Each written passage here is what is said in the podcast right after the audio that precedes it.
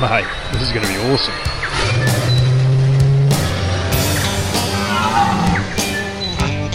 He's must had to come down this hill. Hit him. Hit him. It's more than just a hobby, it's who we are.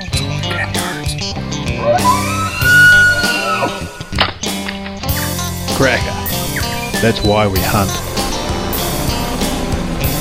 Welcome to the Educated Hunter podcast.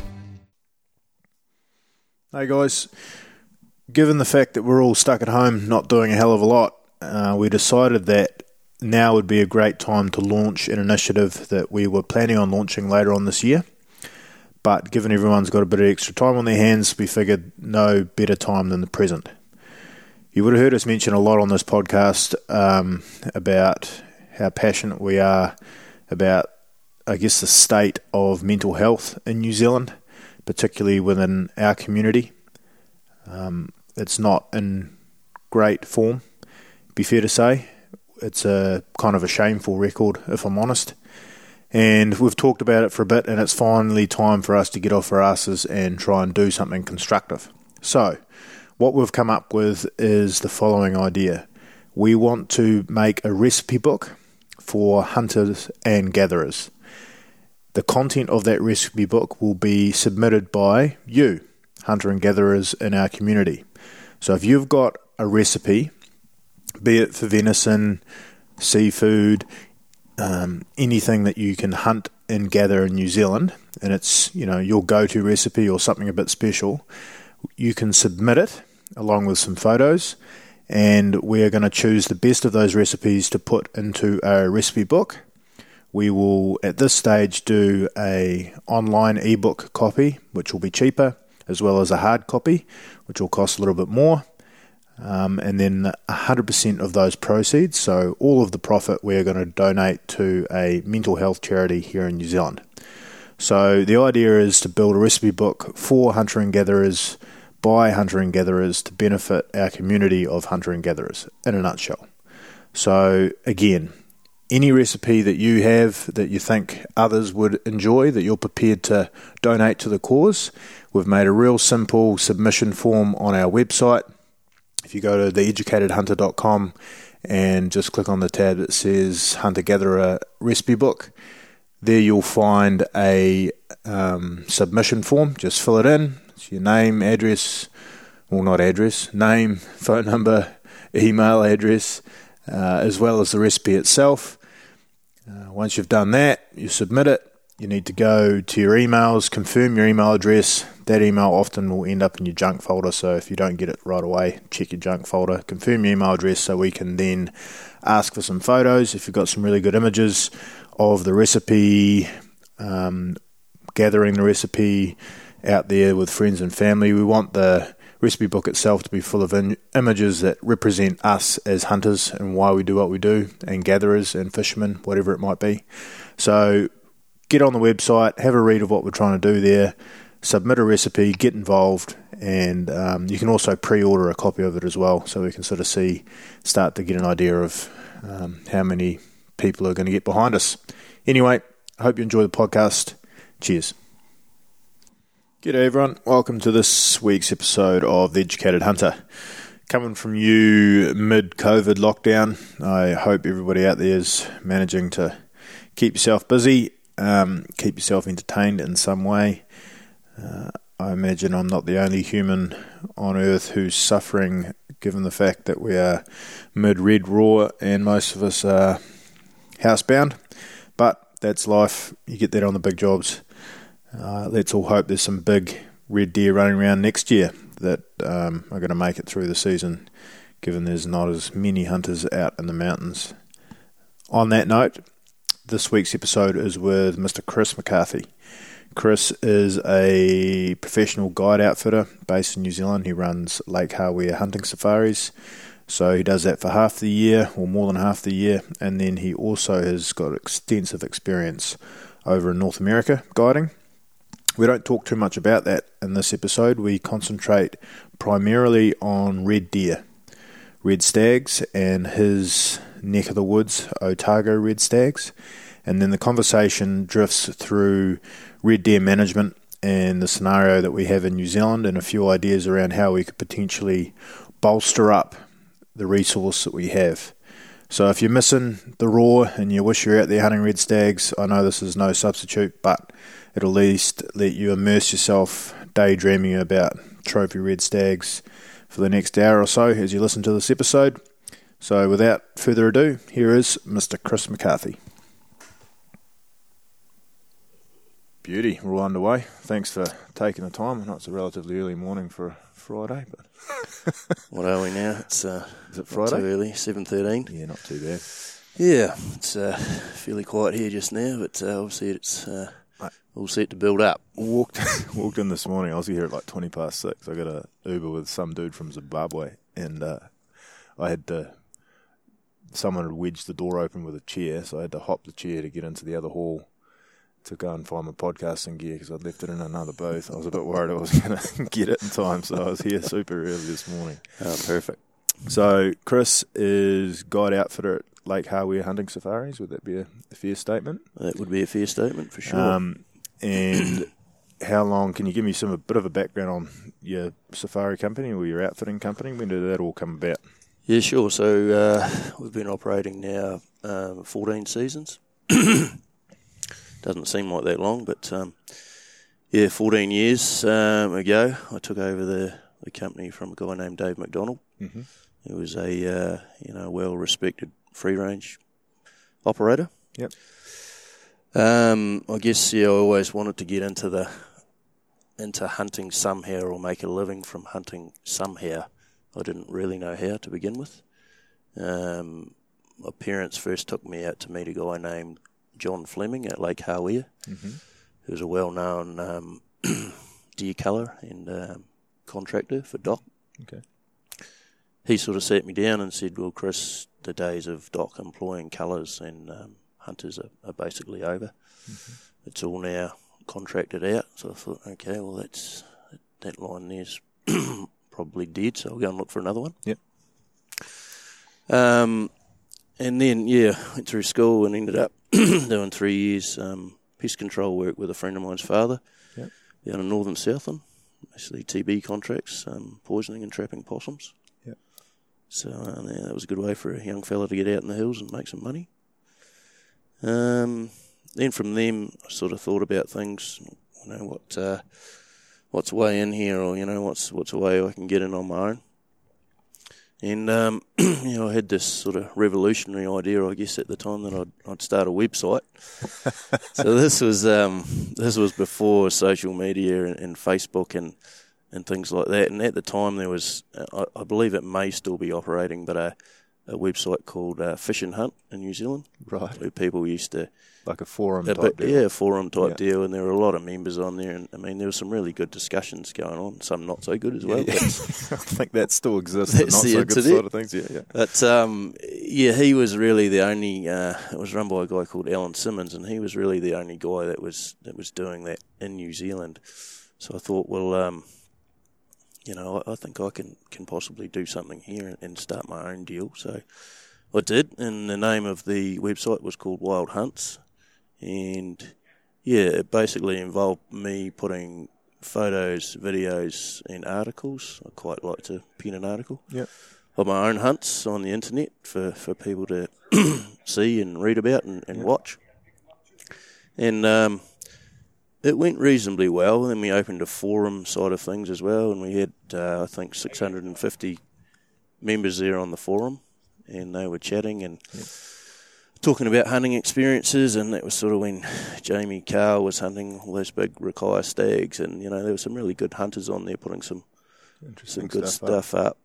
Um, but I kind of hit a, a, a point where I was like, man, I'm dedicating a lot of time and some money here, and it's basically producing me nothing. Mm-hmm. So the idea was to go for a subscription based website, Shit, you're a man before your time. bro. basically where people would would pay a small fee uh, for the privilege of seeing what I've been up to, basically, which at that time involved a lot of tahr and chamois hunting on public land. Um, and we did get some subscribers, um, not a lot, and I, I got to the point, well, you know, maybe I should just open this up, make it free, and try and sell advertising. So we did that, and that was, you know, I guess anyone that's ever tried to uh, to sell advertising knows how difficult that can be, especially when you're a startup company. You're preaching to the choir, brother. So look, in the end, I was I was a little bit at a crossroads with where to go with it, and I took a phone call one evening, just right out of the blue, hit me total blindside, and um, I'll never forget the phone call. The guy on the other end rang and said, "G'day, Dave McDonald here. I'm effed. I've got cancer. Do you want to buy my business?" that was it, and Pretty I, I was straight like, to the point. well, well, well, you know, geez, Dave, I'm, I'm sorry. No, no, no. Just think about it. Give me a call back. Yeah. Thought about it that night, rang him back the next morning, and um, I didn't really even know Dave. I'd listed his business on my website, and I thought he was ringing me to scold me about that. Right. I knew. Uh, going to get a tune up. I knew a little bit of him um, at the time. I was doing a lot of hunting with with uh, George Manson and Sam Manson and Steve, the Manson boys, all together. Yep. And they knew Dave really well, um, so I knew a little of him that way. And anyway, yeah, I went round and met him the next day, and I, I guess the rest is history. Yeah. Well, it was 13 years ago, 14 years ago. That was the end of 2006. Shit. Right. And how long have you been coming to this show? Obviously, we're in, well, not obviously, for everybody listening, we're in Reno. Yeah. it's pretty obvious to us, but everybody else, we're in Reno, Nevada at the SCI show. So have you been coming here for a while? No, this is only a second year here. Right. um, same as Dallas. It's you know it's been a long term goal as as part of our marketing plan, basically to be able to afford to to come and market at these shows, and Yeah. we're really you know only just in recent years in a position where we can do that, and we knew that uh, once we committed, we need to be able to be able to sustain it here, you know, and Yeah. develop a presence. So um, you know we had to uh, to wait till the timing was right. Yeah, and it's a it's a job. Like getting in the front door is one thing, but then you got to. It's all based on a stroking each other's back. Who gives what? How many donations you give? How many preference points you give? Where you end up in the whole scheme of things. So it's a as you get your foot in the door, you've got to sort of slowly work your way into the whole thing. And once you're in, you want to want to stay in. It's a it's an interesting setup. I do not um, envy you guys having to physically exhibit at these things. It can't be a a cheap thing to sustain. You know, coming all the way from New Zealand, storing your booth for a year, moving from here to Dallas, to, or vice versa.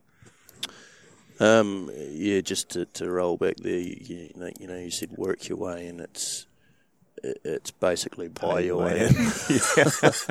and if you can't afford to do that, you're not going to be here, or you're not going to last. So, like Yeah. I say, that's why we were very Deliberate.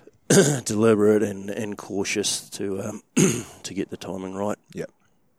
Um, yeah, So as far as Lake Hawea, um, and it's part of the reason I'm sitting here to be honest, but sure. what sort of differentiates you from some of the other um, outfitting companies from New Zealand that might be here?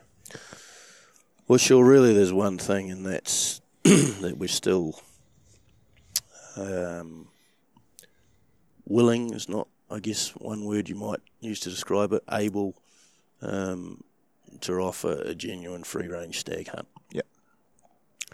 Um, you know, right from the start, I've, you know, I was obviously I've been a, a member of the Professional Hunters Association now for a long time.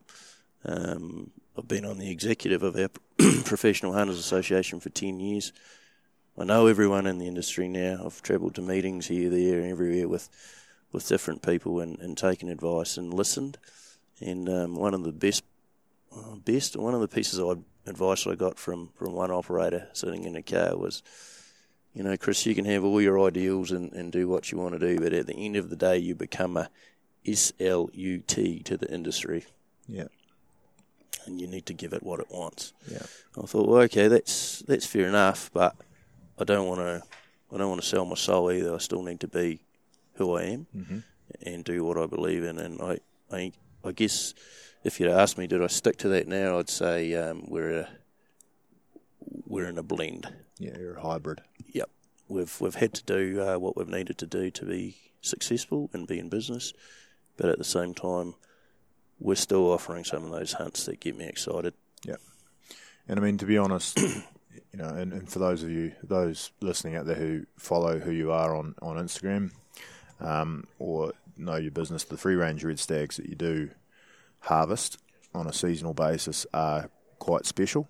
And they are what, you know, any Kiwi would consider to be a trophy, you know, well, 99.99% of Kiwis, I imagine, would consider to be a trophy. Um, and they are very impressive animals, which are the result of, correct me if I'm wrong, a sort of a long period of um, conscious management. Yeah, correct. Um, yeah, so the yeah the, the the people we're working with, or the landowners we're working with, are um,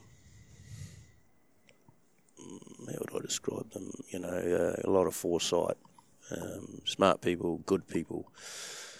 Uh, success to any relationship is in business is, is working with good people, right? Yep. You know, I hear some people go on and oh, you know, I'm working with 26 different properties or whatever. I'm like, oh my god, that must be a headache. I'd ra- rather work with two or three people who I know and trust, know we're on the same page, and know we're all heading in the right direction, Yeah, the same yeah. direction. But yeah, back back to the stags. It's um, yeah. So we've been hunting this new area now. This will be. Uh, I've been hunting Otago stags since 2009, offering them anyway on a, on a guided basis. Had this new area since 2015, is it? No, 2017. We did our first season there, and it's it's been the the making of us in a lot of ways. Uh, exceptional stag area, genuine Otago genetics, and I mean a lot of people will not understand what that is, but you know in New Zealand we don't actually just have a red deer, we have. Well, our area anyway was predominantly settled by Scottish people. Yeah. So they reached back to their homeland when they got to New Zealand. Well, they got to New Zealand, looked around in the hills, and went, I know what's missing. Some gorse, some broom, and a few deer. Yeah. where are all the game animals? I mean, what are we gonna what are we gonna hunt for sport, and what are we gonna put in the pot? So, so yeah, they reach back to Scotland, and that's that's that's so that's what what our where our deer, deer originate from, Dalhousie, Scotland. Um, and yeah, they're a genetically unique herd, Yeah. um, which you know some of the guys in Canterbury might argue the the Rakaia herd were, were, were better renowned, but I think that's flawed. I think even the early trophy hunters understood that the those Otago deer were were the animals to hunt, you know, and, and even as early as you know, I think definitely the very very early 1900s, um, hunters were making the arduous sea voyage all the way from Great Britain to come and hunt Otago stags in the Lake Hawea region. Wow.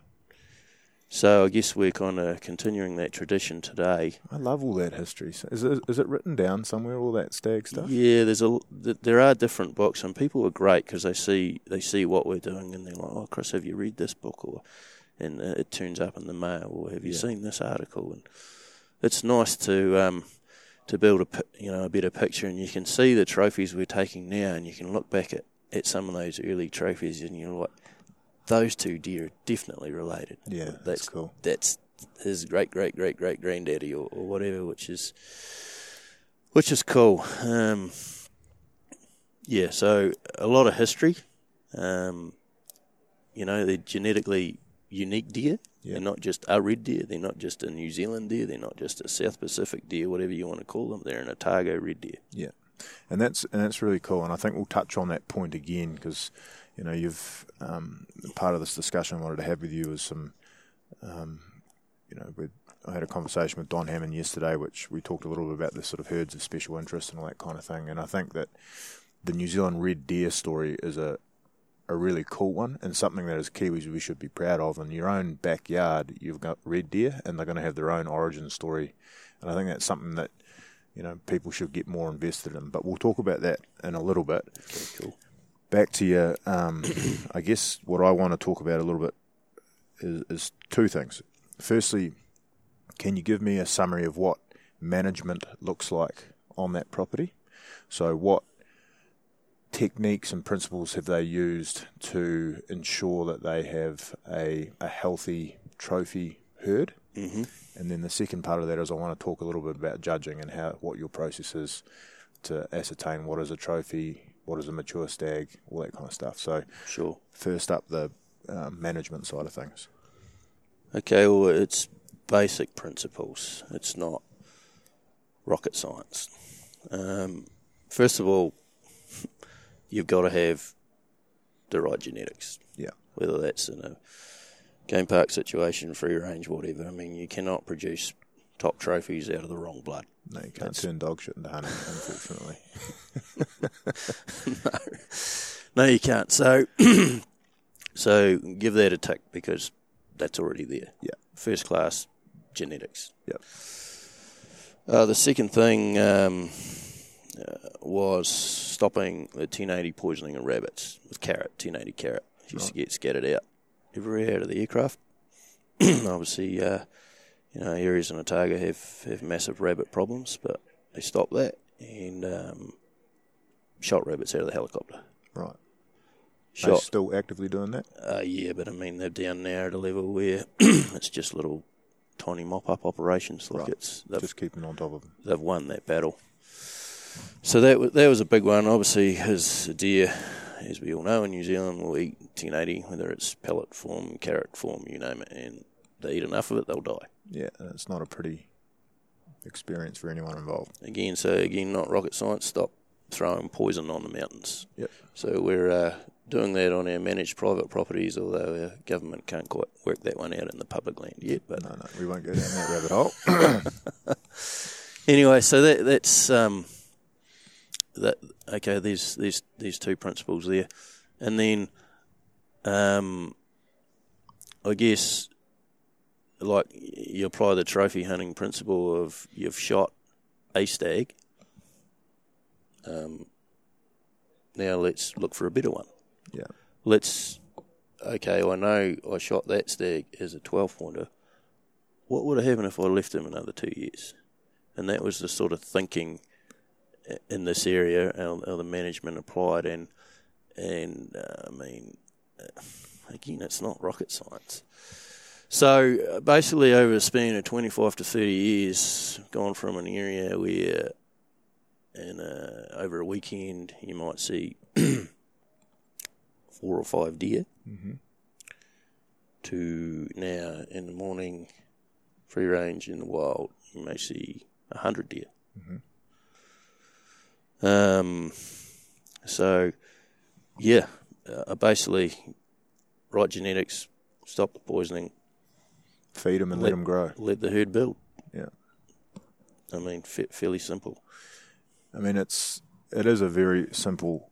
I mean, management gets tricky if you, like you say, you're trying to take a genetic, improve the genetics of a herd. That's a really difficult thing to do because, you know, if you're shooting based on what the antlers look like, that's, um, you know, there's a lot of controversy around that side of things, and you know, there's plenty of people willing to pipe up and talk about it on social media.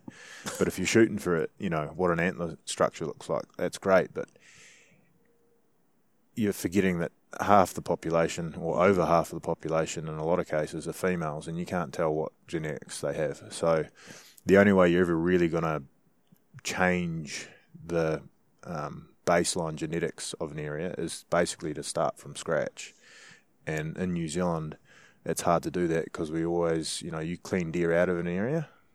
You know, what happens is the feed comes back and more deer move into an area. So it's harder to keep them out than it is to you know, keep them in in a lot of cases. So starting and re-scratching a, a genetic baseline is a hard thing to do. Well, and in a free range situation, it's an illegal thing to do. Absolutely, It's a criminal thing. act to release wild deer, so you cannot do it. Yeah, not legally. So many have tried, many have failed, and it's kind of a a different thing. So the advantage you have, obviously, like you've stated, is you're starting with a good genetic baseline, and at that point, it's really not rocket science. Like if they've got Pinia Tucker, and you let them grow old enough, then you know you're going to get trophies. Yeah, yeah, for sure. So, yeah, yeah, just sort of got to be a little bit careful. I don't don't want to give away any of our little wee secrets, but um, Yep. yeah. So obviously now we have a phenomenal free range red stag resource, which I mean, I don't think I'm speaking out of school saying it's it, it, it's the best free range red stag resource in New Zealand. Yeah. I can put my hand on my heart and honestly say that. Um, it's a privilege to be operating there. Um, we treat it as a privilege. I remind my guides, my helpers, my clients that it's a privilege to be Yep. here. Um, and you know, like I say, we have a, we have a great relationship with our landowners, and that's key. Yeah. It's absolutely key. They're always, you know, checking in with their clients, seeing how we're going. You know, can we? Is there something we can do better? Can we help here? It's not your average Kiwi free range operation when you turn up at the farm gate And there's a thousand clients. yeah, and the farm goes, "Oh, there's heaps of them out there. Just go for it." yeah. It's like turn up there. Oh, I've seen a 14 over here. I've seen a 16 here. I've seen two big 12s in there. I've seen this, that, and it's like it's a it's a it's a team. Yeah, that's that's really cool. And I mean, it's I'm just assuming that they're running it as a farming operation as well. And I've seen and hunted on lots of free range properties in New Zealand where the the farming and the outfitting or the hunting, free range hunting stuff is not run as a one cohesive operation, and they tend to butt heads in it. You can't, you can do both, but you can't um, do both by ignoring one each other. Like you can't just let it go. It doesn't work like that. Yeah, but the key the key thing and why those up, other operations don't work is because those free range animals aren't valued enough. Yeah. So uh, look, we're paying for sure uh, our relationship. We're paying a premium. Yep. But that gives those wild deer a value. It gives the landowners a reason for them to be there. Yep. They're a viable um, income stream. Income stream. And sorry, it's not just the trophies, not just eight to ten trophy stags shot each year, but it's also the surplus hinds that are culled, uh, boxed and sold. Yep. I mean, it's it, it all works. Yep. It, it, yeah. And to be honest, Chris, it's what brought us through the doors. Me and Curran sat down and shook your hand last year when we were in Reno. It was purely you're the first outfitter we'd seen, you know, pop up that was selling a free range, legitimate free range red stag hunt in New Zealand for what we believe, well, closer to what we believe is worth. Mm. And the the trouble is, is the free range stuff has always been a a nothing, a throwaway, an add-on. Uh, you don't want to do that. A, they're tiny, small, and you have to work too hard. And you know, it's always been a been swept under the carpet and neglected. And as a result, it's got no value. And unfortunately, when you speak to a lot of particularly American clients, they're completely unaware that we have great free range hunting in New Zealand. So it was a real um, pleasure to see these stags being sold at what we believe they're worth. And you need to sell them at that level for it to make sense. Because if you're, you know, trying to sell one for, you know, a thousand bucks and there's not left over much left over for fuel and food at the end of the day at the in the McCarthy household, really, is there? no, Matt, there's not. And look, it's. I mean, yeah, it, it, no. Underselling our whole free range industry in New Zealand is undersold, and it's something that grates me. Um, yeah, I don't know. Maybe we can talk a little bit more about that later. But but anyway, yep, these these hunts are, are sold at a premium. Yeah. they're a premium product. and you sell them. That's the sold. that's the punctuation sold point. out. I've got three hunts left available for next season, which I believe will be sold within the next two weeks. Yep. All of a sudden, we'll be selling 2022, Yep. and I think we'll be looking at our rates again and going, "This is working. Yep. This is a business. Um, maybe we need to put the price up again." Yep. And uh, just while we're on that subject, and part of it, I think it's part of the respect that you're showing for the animals and that how seriously you're taking the opportunity to hunt them. Um, as I saw uh, on your Instagram, you've made like a little Otago red stag Oh yeah. tag. I thought that was really cool. Well, again, just just trying to add points of difference and, and add value, and obviously, last three years in, in my off season, I've come come over and guided in Canada, and obviously there's a tag system here, and it's quite a nice moment when you, you sit down and you and you cut your tag with your client. You know, it's just something I often get a photo of. They're out there with the scalpel, just nicking the month and the date and the area out of their tag, and you know, licenses and tags were applied um, by the Otago Acclimatisation Society early on when we were hunting. We when our ancestors were hunting free range Otago reds, and and back in the day, you did have to buy a license and, and, and a tag, and so we're really we're really just coming full circle with that with that with that process. But again, that's something else that no one does. No one else is, is bothered to do it. But to me, it's it's it's a part of the deal. It shows value. It shows respect. It shows uh, a dedicated um, intention to stick with a management plan because you print so eight tags for your season, and that's it. Once they're cut, there's no more. No. So I I think it's a really positive message to be not only sending to your clients, but sending to, I guess, other outfitters and anyone who's watching and listening. So good on you for that. It's it's really really cool to see. Um, if we skip back a couple of steps, when you're staring at a stag through your spotting scope and trying to decide whether he's one of the eight you'll harvest that season, what are you looking for? Well, my assistant guides and even some of my clients will, will tell me I'm my own worst enemy sometimes because I'm extremely particular. Yeah. First of all, you've you know to, to put the listener in, in our shoes is the first thing you got to remember is these stags are in a free ranging environment. They're wild. Yeah. They're wild deer. They are in mountainous terrain. Um, you know, we do have some vehicle tracks to get around. Um, but at the end of the day, somewhere you've got to balance that. Um, my ideals or my ideas of what trophy's right for this client with can they actually get this trophy? Are they capable of harvesting this trophy? Yeah, yeah. But but for me, yeah, obviously the like I've said, let's try and uh, let's try and kill the best eight to ten stags out there every season, and I don't like to compromise on that. Sometimes you have to, Yeah. but yeah, what am I looking for? I'm looking for again one of my other little pet hates is I don't like narrow stags. Yeah. Okay.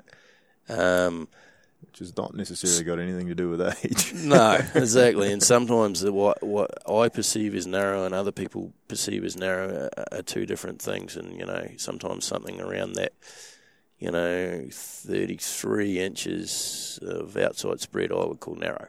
yeah. But they were killing trophies like that way back in the day, and and you know, way over forty inches. And hey, it's just what it is. It's a nice wild stag. For me, I'm, I'm sort of looking for something uh, with um, high thirties, over forty in width. I tend to like that more Bowie style of a head. back in. Yeah.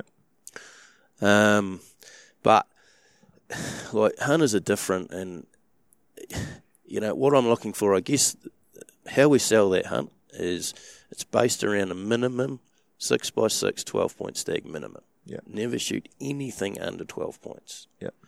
Most of these stags will throw a, a twelve point head as their third head. In their third year. Yep. Yep. Okay. Whether at 10 years old they still have 12 points, some will. Yeah. All they're ever going to be is a big stonking 12. Yeah. And that's fine. That's a great trophy as well. But if you can let some of those stags get old, they may, you know, they may be 14, 15, 16, and then they may just do something a little bit crazy or special. Do you know what your average age is? I, I mean, it's it's an assumption at the moment. They're Yeah. not um, like um, You haven't done the jaws. what's the word I'm looking for? Yeah, I do, I do keep the jaws, but yeah, cutting the teeth and and looking. But again, yeah, we're just looking for that, you know, that hump in the back, um, along the backbone there. We're building a picture, of body size, antler size. Um, behaviour? and the thing which is nice about having a, a managed free range herd is I know, like, like I know, especially coming into this season, I've seen two stags there, which were one was a 14 and one was a 13. Now I saw them both four years ago. Right. Those stags are still both 13s and 14s Right. but the mass, the length, um, the extra they've put on, they were just babies at that stage. People would, other people would shoot them, Yeah. but I know now next year, if we can get those stags, it'll be right. They'll both be well over 40 inches and they'll both be 320 plus Douglas score. Yeah, nice. And I, I guess that's part of it too. Like if you're in the hills enough and you're looking at those deer, I mean, you know, even though there's lots of deer, you'll start to learn who's who and be able to track them right through their lives. And if you can see them every year or every second year until he's eight, nine, ten years old, it makes your job a little bit easier, doesn't it? Oh, I mean, it, look, it's fantastic, and look, it's just that you know, hunters in New Zealand unfortunately just don't they don't get to do that. No. If, if there's a reasonable head there, well, you're going to see another one, maybe not. So, you know, generally it gets shot. Whereas here we're at, we're able to look at deer and go, hmm, he's a good stag, But I wonder. but he's not a great stag. Yeah. If we shoot him now, he'll never be a great stag. So I think that's that's what we're about, not shooting good stags, but shooting great stags. Yeah. And a great stag can be a 12 point stag, 40 inches wide, 42 long. That's a great stag. Yeah. Um, so, yeah, it's, um, you know, we're kind of almost having to re educate people over here, which is It's a battle. it's a battle, but at the same time, it's it's doable. And, and you know what I've been preaching here is you need to think of this red stag hunt we're offering here. You need to think of as a hunt for a bull elk, free range on private property, in the 400 score bracket.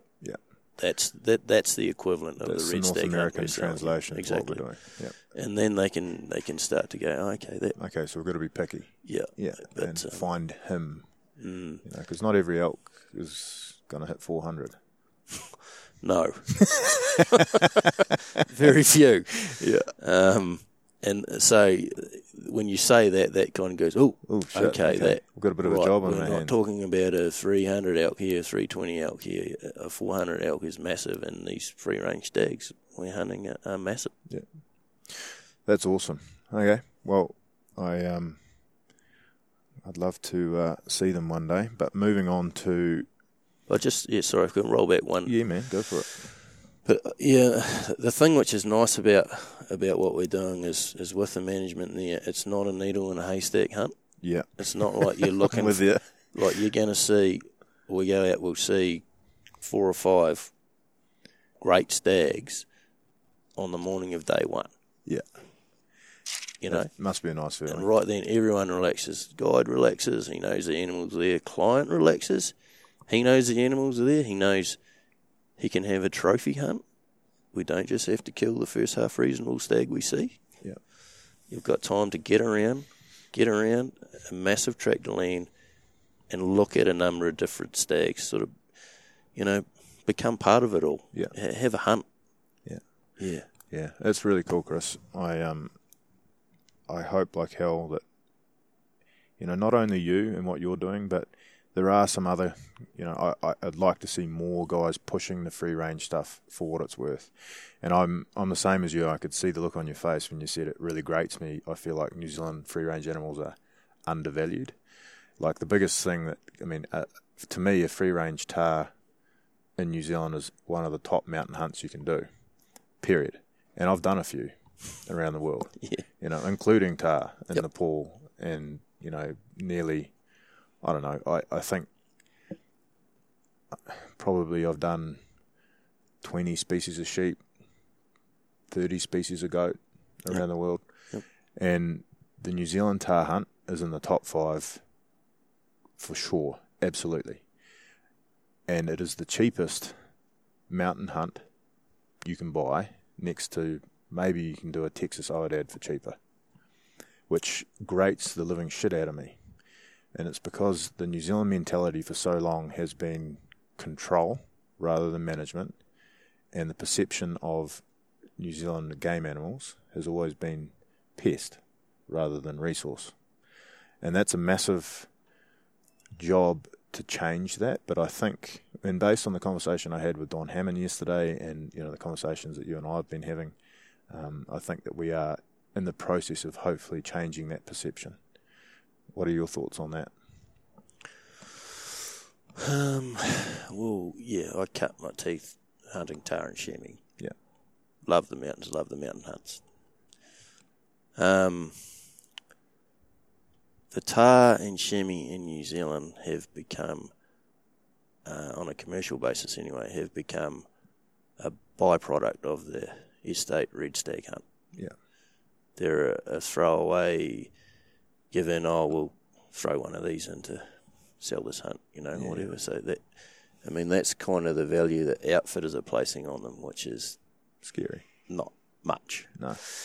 Um, you know, lots of guide and goat hunts in Canada last year. I think they're twelve and a half thousand US. The, the people I worked for, and I think that's you know that's a fair value for a, a free range tahr hunt. Yeah. I think that you know there's a you know some people out there that think well there should be the same value as a North American sheep. Well, I think that's unrealistic. I don't think they're ever going to get there. But I think If hey, anyone look, says that, the first thing they should do is go sheep hunting. yeah, yeah, But- exactly. But I think you know they they they do cross over very closely.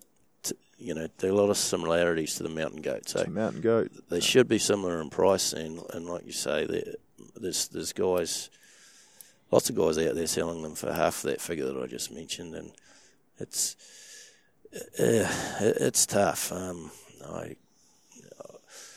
I don't know what the answer is to that right now, but again, with what we're doing, we've just set our rates. We've we've placed value on them. We've said this is what it costs to hunt them with us, and we value them, and we're going to show you a good hunt, and and um, place emphasis on these free range animals. Yeah, so it's a hard thing with a tahr because com- if you compared it to what you have with your Otago red stags, you can charge what you can charge basically because they can't go down the road and shoot the same quality animal at a different property because it doesn't exist. Yep.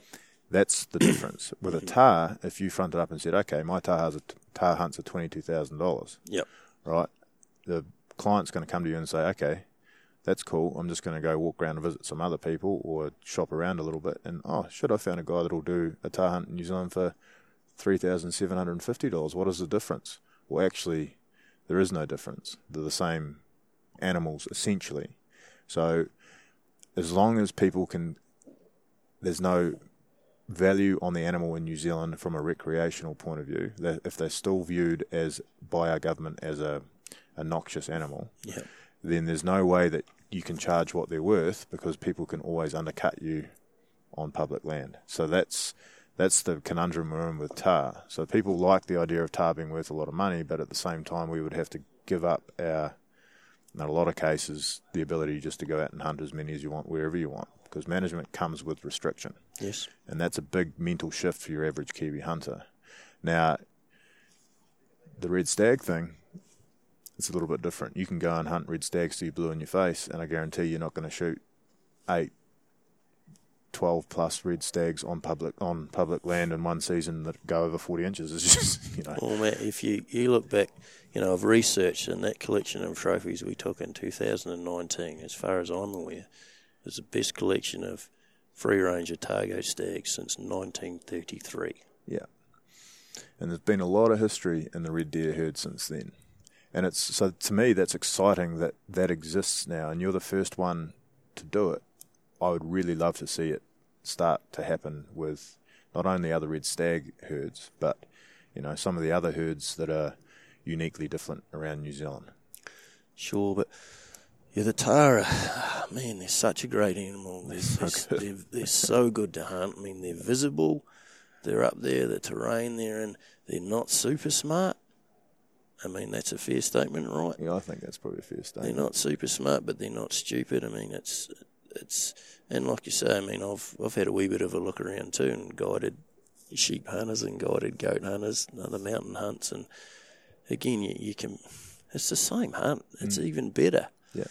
Um, yet they're like you say, they oh, well, like we all know. I mean, they they don't have a value. It's or a real value, you know, and. and just to roll back again to what you're saying, I mean, um, I mean, we are the first predominantly free range based operation in New Zealand ever to to um, to um, you know have a booth at these shows. Yeah. Or more correctly, to be able to afford to have a booth at these shows. Yeah. Um, and that's you It's know an that's achievement itself. it's a huge achievement. And like I say, we do um, estate hunts as well. Mm-hmm. We have to. um, part of the a large part of the market that wants to hunt New Zealand. That's what they want to do. Yep. And we're mad if we don't offer that as well. Um, but it's kind of a nice situation we find ourselves in where we can do that as well. And to be honest, sometimes it's quite nice to do a few of those hunts. Pressure's off, Pressure's off a bit. you know. Yeah, yeah. Give the give the free range boys a bit of a time to chill out for a while. It's still a hunt. I mean, you know, some of those areas we're operating in are, are, are 4,000 acres. Yep. And, you know, guys have had, had dream hunts out there. I mean, they have. So, Yeah, I was having this conversation with one of the guides, New Zealand guides, yesterday. It's like it's funny, you once you decide which one of those stags you're trying to hunt in some of those estate areas, they figure it out pretty quickly. They sort of look at you, oh shit, is it my turn? And then suddenly, suddenly they become the New Zealand's most cunning and elusive animal because you're trying to get that one, and it's not Yeah. it's not a walk in the park always, but it, as you say, it's it's it's certainly a um, more relaxed environment than chasing around on the side of a mountain. Sure, and, and again, I, I, there's no, uh, you know, I don't have any uh, any ill feeling or, or disregard for that that type of hunting. It, it is it is what it is, and um, like I say, we offer it, and we gladly offer it, and we enjoy it. Um, and it's it's a part of why people come to New Zealand for for the big red stag. Yep. Um, should they want a different option and you know to hunt a, a free range stag, well, we can do that too. Yeah, that's really cool, Chris. Right, so we'll switch gear, gears slightly.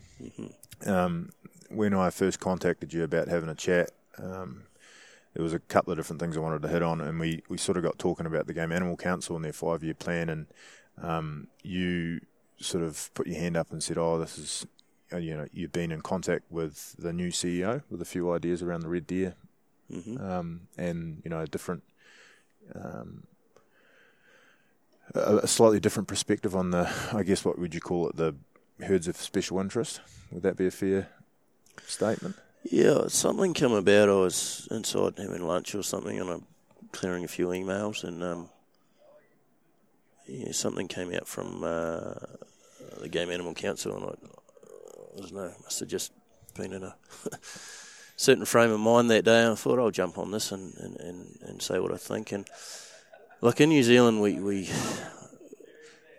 we obviously have a lot of red deer, right? Red deer is kind of what New Zealand's known for. Yet many Kiwi hunters struggle to ever shoot a good trophy. Yeah. And I, by a good trophy, I mean a good trophy, just a representative. I'm not talking about a great trophy, just a nice stag For wherever you're hunting. for for whatever region you're hunting in. Yeah. Um, so the the red deer kind of all get lumped into the one basket, and I mean, they shouldn't. I mean, that's not correct. We have, I think, you know, the average Kiwi hunter is is poorly educated about the red deer that we do have in New Zealand. Yeah. If he turned around and went, actually, well, you know, our Otago deer that came from Scotland, well, these are Scottish deer. Our Rakaia deer further north in Canterbury that, that came out of England with some, some German blood as well. Yeah. So we got a kind of a English German deer there. Yeah. We can go and hunt them too. Then we got um, you know the Poulter herd for the north, the, the Wairarapa herd. Like there's there's a number of different herds, so I can't name them all. But it's kind of like well, we've actually got red deer from all over the world in New Zealand, Yep. and they're all different deer Yep. okay, in, in the fringe country they have um, mingled, um, obviously, to some extent. But, you know, a lot of that large tracts of that country there, like I said, if you were to DNA test a lot of those deer, they would still be largely of that original stock. Yeah. So we've actually got a number of different species of red deer. Yeah. And like I think I was saying to you, it's like the, you know, let, let's take the the moose, for example. In North America, you've got your your Shiras moose, your Canadian moose, your Yukon Alaska moose, Yeah. um, recognised by record books, and people want to, in some cases, need to hunt those different species of moose. Yeah. They're all uniquely different hunting experiences. They are in different areas Yeah. for different styles of a moose trophy. Yeah. Um, so I think yeah, the, the New Zealand public really needs to to be upskilled and re-educated about what they have at home in terms of red deer, which is we have a lot. Yeah. We really do have a lot. Um, and I think yeah, again, if we could get people out there actually targeting those different herds instead of just trying to shoot a good kiwi red, Yeah. let's go and try and get you know a good Rakaia stag. Let's try and get a good Poulter stag. Let's try and get a good Water Wairarapa stag. And and all of a sudden, I think that will bring you know it will move hunters around. It will take them into different regions, looking for different trophies, and again, just just sort of adding a bit more value to that Well, red deer resource. a perceived value of the different deer herds, and suddenly it doesn't. It completely swings away from being about inches. It becomes about being a representation of Yeah, exactly. that Pacific region. Exactly. And the second throw off of that is the boys in the Wairarapa, who probably don't care as much about the Otago stags as you do, Mm. will have their own unique breed or their own unique, unique bloodline that they can be proud of Yep. and look after and manage. That's right, and, and I, like I may be wrong, but the little I know about that herd is I, I don't think there were ever too many that went over 40 inches, you know? No. That's fine. I mean, they are what they are. Maybe a good stag is, is, is 12, 10, 12 points, 35 inches in beam length. I don't know. Mm. And, and again, if that's a good trophy for, for that area and, and that, that genetic of deer, well, great. It's a good trophy. And as even if we just leave the international side away from it and the benefits that that could potentially have, but even as a Kiwi hunter, you know what? If I went into somebody's man cave or trophy room or garage and they could show me a, a Wairarapa stag, an Otago stag, a Rakaia stag, a you know a you know six or seven different mm-hmm. stags from a different places around the country, I'd mm. be very impressed. Like it's one thing going into someone's garage and they've got you know 15, 12 pointers they shot in the same gully, Yep. you know every year running. Yep. Okay, we know you figured that bit out. That's good on you. Mm. But if you had a representative quality trophy from different regions in New Zealand, red deer specific, that's really cool. I think so, and, and like you said, you, you're walking around that room and, and you're sort of looking at that stag and you're going, oh, that's a, that's a smaller trophy. What's what's the story there? And and then you can come back to the person asking and go, well, actually, that's a good trophy for that region, Yeah. um, or a great trophy even, and and here's the story behind it.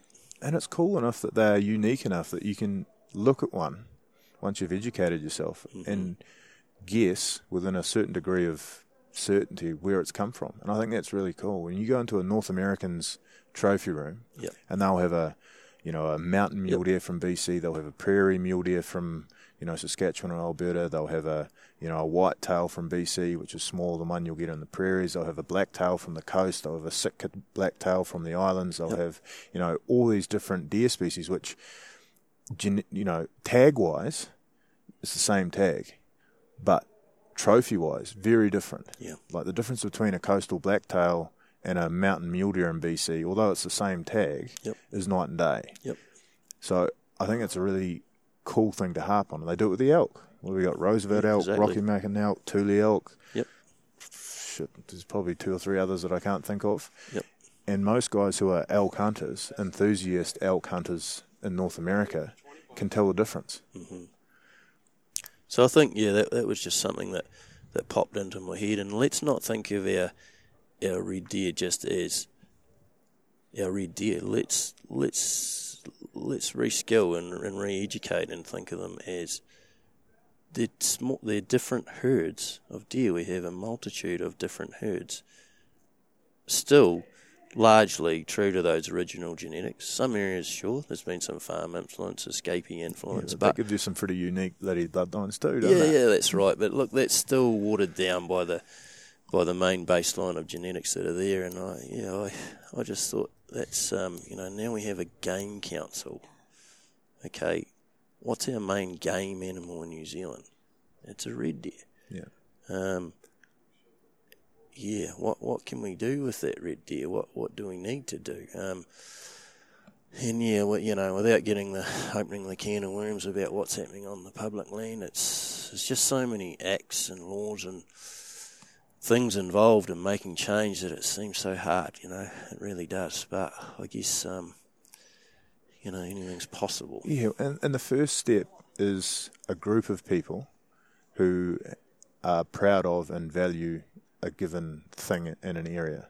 So, I mean, look at the Wapiti Foundation guys. I mean, yeah, that's a unique herd and a isolated herd and all that kind of stuff. But the only reason in the last decade those that Wapiti herd is in the state that it's in now is it was driven by passionate people and they had the community behind them. Yep. Right. So if you can start drumming up passion and interest and being proud of the let's say stick with the red deer in that area, mm-hmm. then that's the first step for local politicians, local doc, local community thinking, oh, okay, the, this, these are important to our community. Yep. And that's the first step because right now, yeah, hunting and being able to hunt is important, but we don't hold a lot of value on the resource itself. No. So once you can change that perception, if you could change the perception of the resource itself having more value, then I think other things will start to change as a result. So it's I think that's a really cool idea that you've had around that thing. And one of the suggestions you made um, was for the Game Animal Council or somebody to just start a website with identifying the different liberations and bloodlines of deer in New Zealand. Just it- yeah. education. uh, re- yeah, education re-education is, is, is the first point. And like I, I said to the CEO of the Game Council, look, what does it take? Or you know, the hardest thing when you're trying to achieve anything, the hardest thing is to start. Right? Yeah. You you got to start. If you don't start, you can talk till you're blue in the face, but if you don't start, you're never going to get to the finish. Yeah. So I said, well, look, what's it take to create four or five pages on the Game Animal Council website? Just starting to re educate the New Zealand public about the different deer herds that we have. Yeah. And What's that cost? from. Cost someone a little bit of time and a little bit of research, someone to whack it up on the website. It costs nothing really. What a, what a great brochure to have at the New Zealand Professional Hunting Guides slash GAC booth at a show like this to re-educate, you know, not only Kiwis, but, you know, did you know that New Zealand has, you know, mm. 16 unique bloodlines of deer in New Zealand? Yeah. You know, whatever it is, I've got no idea. And I'm genuinely interested to find that out, to read that. I mean, if that was on the GAC website, I would read it from start to finish Yeah. and to probably take notes. yeah, I think a lot of people would. I think it's a great idea, and I hope they um, take on board. Um, take on board. I mean, it's not advice. It, just take on board the idea, yeah. suggestion. Yeah, And I mean, if anyone's listening out there and you know of any good resources or books or I don't know almanacs of liberations and all that kind of stuff, I'm sure it's existed. I haven't put any time and effort into looking yet, but if anyone has any suggestions, I would love to have them because it's something that I think that um, you know I'd be genuinely interested in learning a little bit about, or a lot about actually. I think a lot of people would. I, I really do.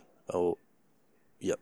But uh, like I say, let's make a start. Yeah, let's do it. um, right, we're getting a little bit close to D Day, but just real quickly, can you just give me a rundown on the New Zealand Professional Hunting Guides Association and sort of how they fit in and what they do? I, it doesn't need to be detailed, but people listening to this have probably heard to us referred to it a couple of times. So I just want a r- real brief summary of what um, the function of that organisation is. Okay, sure. Without any notes in front of me, I think the organisation was founded in '81. Yep. Uh, again, really just to bring uh, profes- uh, professionalism to the New Zealand guided hunting industry. Yep. Bring everyone together, get everyone around the table, and have a voice. Um, so I think they might have started. I could be wrong, but I think it may have started with 26 founding members. Don't quote me. I think right now we're up to around about 120 Yep. which would make up, uh, I think, about 70% of the outfitters in New Zealand. Yep. 60 to 70% anyway. Um, a great organisation. I think for some of the smaller free range guys, and I know initially when I was getting into business, it was like, oh, you, you know, you don't want to, oh, you don't want to join them. They're all a bunch of yada yada, you know. Because there's a training attached to it too, isn't there? Yes, there's now a five day professional hunter academy that every new applicant must complete and pass before they can become members. I mean, again, I was in, involved right from uh, the beginning with this as well about you know how do we do this? Do we um, do we outsource this part of it and this part of it and this part of it? And then we thought, no, look, it, it needs to be ours. We need to own this. We are the professional hunters in New Zealand. We know what we need to teach these people. Yeah. You know, who knows it better than we do? Yeah. So currently, uh, our, our current uh, president James Cagney is is also the um, uh, coordinator and chief instructor of our professional hunter academy. Yeah. Great guy, wealth of knowledge, delivers an exceptional product. Um, I've sat in on, on, on some of the lessons and practical lessons, and it's just like this is this is so good, and it really is. Yep. So yeah, it's it's been a, major achievement uh, by our executive in recent years to, to get that up and running now to a point where I think I think uh, just talking with Simon Guild, our membership officer, that now we're over fifty percent of our membership have now been through that professional hunter academy. Right. So, yep, that, that's a big tick there. Um, you know, what do we do? I mean, we are, we, we, we represent the professional hunters of New Zealand. I mean, there's some amazing knowledge, talent on that executive committee. Yep. Some good people who genuinely uh, want and are able to give their time to the cause. Yeah. Um, you know, there's no. I think that's important. I mean, people are there, and they're uh, okay. They're elected, but they're there because they want to be there. Yeah. Really good, really good um, group of guys and girls there at the moment, getting a lot done. Um, Good example would be as GAC moved towards um, finding a constant source of revenue stream. Yeah. So, Game Animal Council, if you haven't listened to it yet, listen to the podcast with Don Hammond. He gives a really elegant and concise definition of what the Game Animal Council is, why it's important to New Zealand hunters, recreational, professional, and commercial, and how they're how it's structured. And one of the pillars of their um, funding is coming from the professional side of the hunting hunting industry in New Zealand or hunting in New Zealand. yes, And the New Zealand Professional Guides Association were the ones who sat down at a table with GAC and negotiated the what are we calling it, the export levy or the export tag for New Zealand game trophies. Is that a fair summary? You know, I look just in a nutshell. I think the GAC looked to the guided hunting industry as the people bringing in the money, right? Yep. So, yeah, let's um, levy this this this side of the hunting uh, to get the GAC off the ground. Yep. Initially, we rebuked. We said, "No, you want too much. Who else is paying? Hang on, we're going to be the only revenue stream here. We're not sure we want this." Yep. Two or three, uh, three years, I think, roll by. Uh, especially in New Zealand last year, uh, a couple of major issues Yep. firearms related. Um, also, um, you know, with the current Minister of Conservation. Tahr related, let's just say that. on, Tahr related, yep. GAC really stood up, um, grew a backbone, and delivered the goods. Yep. So we thought, okay, all right, now we can see some value here. Yep. So we've said, all right, they, they come back to us with the the export levy proposal again to see whether we would accept it to help get this council off the ground. Yep. We talked about it at length, and we thought, okay, we, you know, we as the committee of the Professional Hunters Association, we think this is a good idea. Yep. We- We've had a, we've had a look at this, and we, you know, we think the timing is right now. Yep. Beforehand, we thought, no, not ready. So yeah, we took took the motion to our membership at our AGM to um, to basically um, uh, what would we say to to you know let's support this levy. Yep. Let's support the the um, construction of the Game Animal Council. Let's let's get it up and running. Yep. So basically, um, yeah, I guess yeah, our clients will, will come over, do their hunt, and for every trophy they export uh, back home, they will pay a fee of ninety dollars. Yep. Approximately four and a half thousand trophies leaving the country each year. That's the numbers at the moment, anyway. Ninety dollars, four hundred and five thousand. which is, you know, a good start towards getting that Game Animal Council, which, to stress to everybody, is good for New Zealand hunters. At least that's the intention. Um, Yep. and that export fee, that trophy levy, is that will be, it's, as far as I understand, it's in front of um, the minister currently to get signed off, or has it been signed off? I'm not too sure. I can't update you on that. Yep.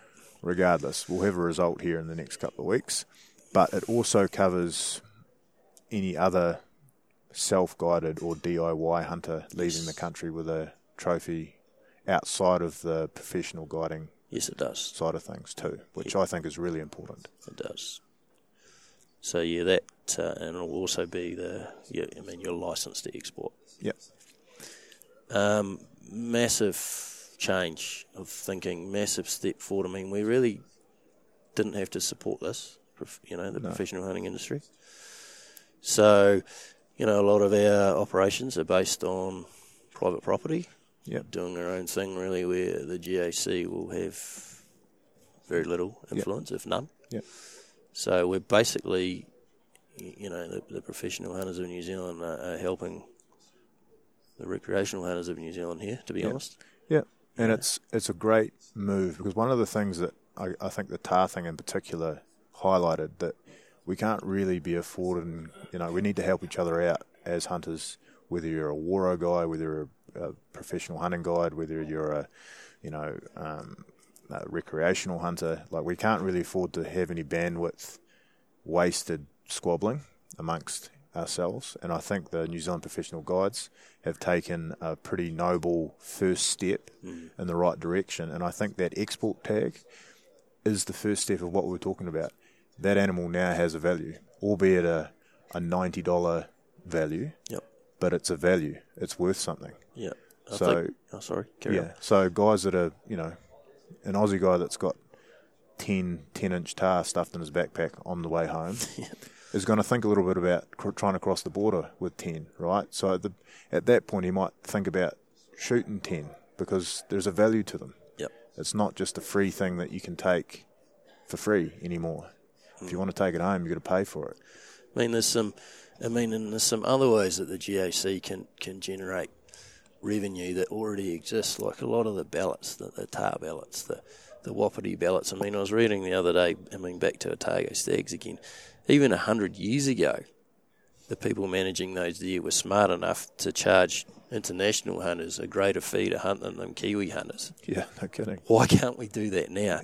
And I'm not talking about a, a ridiculous amount more, but hey, look, can you not work that one out? Yeah, yeah, yeah. I mean, like you know, a ballot fee of hundred bucks for a Kiwi hunter, maybe, and maybe it's four hundred for an international hunter. Exactly. Or even a, I mean, it works. a DOC permit. It works here in. North America, doesn't it? It That's does. how it works. Yeah, and it, yeah, it, it seems so simple, but I, I think then coming back to that's why GAC is important because they're the ones that have to get all these people in a room, Yeah.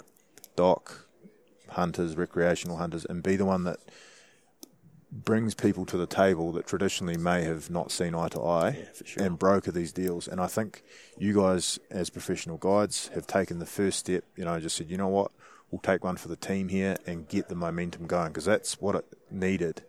Otherwise, GAC was going to stall out with no funding, and we're one anti conservation minister away from it being disbanded. Yep. And I honestly believe that if we lose this opportunity we have with Game Animal Council now, you and I will not see in our lifetime another opportunity. We won't, and that was, you know, that was something that uh, Don Hammond stressed, um, and he's he, he's absolutely correct. We'll not get another opportunity. The Game Animal Council Act has been watered down. It's not entirely what we wanted, but it is something. Yeah. Um, so we can either hold this ball and mould it and sculpt it and try and turn it into what we need, or we can drop it and let it fall through the other side of the earth and it's gone into space forever. Yep. So, like I said, yeah, or like you've just said, we've we've given it a kickstart, and I, I really hope it gains momentum. Yeah. Well, from on behalf of recreational hunters, I hope that uh, you know people will see the value in that, and I think it, you know, initially it'll go unnoticed. I think ten years from now, hopefully, we'll look back and people will say, you know what, that was, you know, the right move, a good move, and we owe the professional side of things a.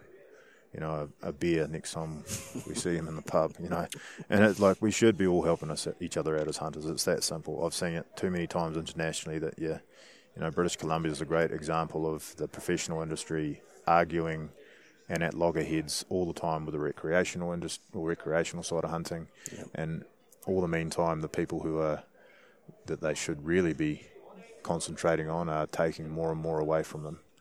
Um, so there's some uh, lessons to be learnt there. But anyway, it's starting to get busy.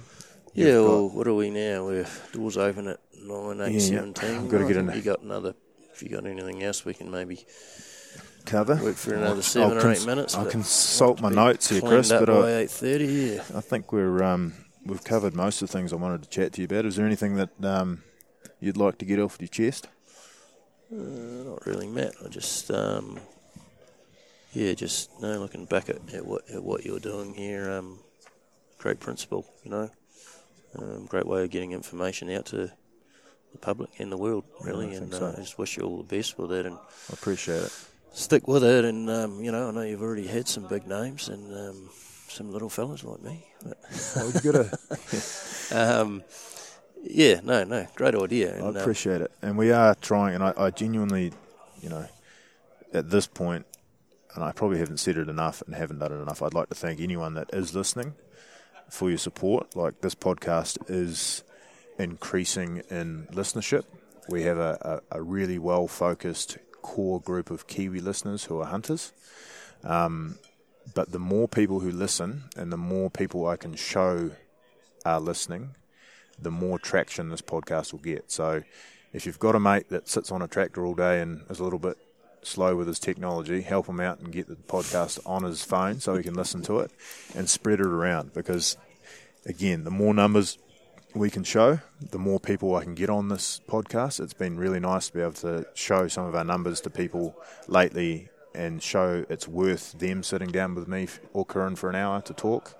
And also, if we get more numbers, it means we can drum up more support, which will get more content for you guys. So, it, um, thank you to everybody who is already listening, and please pass it on, share it. You know, we do this out of our own pocket with our own time, but we genuinely believe it's a great platform to get information and education out there about New Zealand hunting and hunting around the world. No doubt about it, and I think you know when you approached me, Matt, I, I, was aware of um, the educated hunter. Um, I hadn't paid it enough attention, but you know I obviously went back and researched and listened to some of your podcasts, and I thought, okay, this guy is no fool. He's intelligent. Um, what Talking he's about done Curran, obviously. is good. and and seriously now, um, yeah, I I mean, I mean, I'll be listening to everyone from uh, from now on in, and um, yeah, like I say, all, all the Appreciate best continuing with it. Yeah, mate. Appreciate that. Thanks for taking the time. Right, Cool. you get to work, sell some hunts. G'day. Thanks for listening to the Educated Hunter podcast. There are a number of ways you can connect with myself, Matthew Gibson, or my partner in crime, Curran Island, at The Educated Hunter. And the hub for all of this is our website, theeducatedhunter.com. Our Instagram page is at The Educated Hunter. Our website also has a spot where you can sign up for our newsletter that comes once every two weeks and is full of relevant information about hunting in New Zealand and around the world. And lastly, you can search out any of the episodes that we've done in the past and find the show notes on that episode. Other than that, thanks very much for listening, and I hope you're having a good day wherever you are, and your next hunting adventure is not too far away.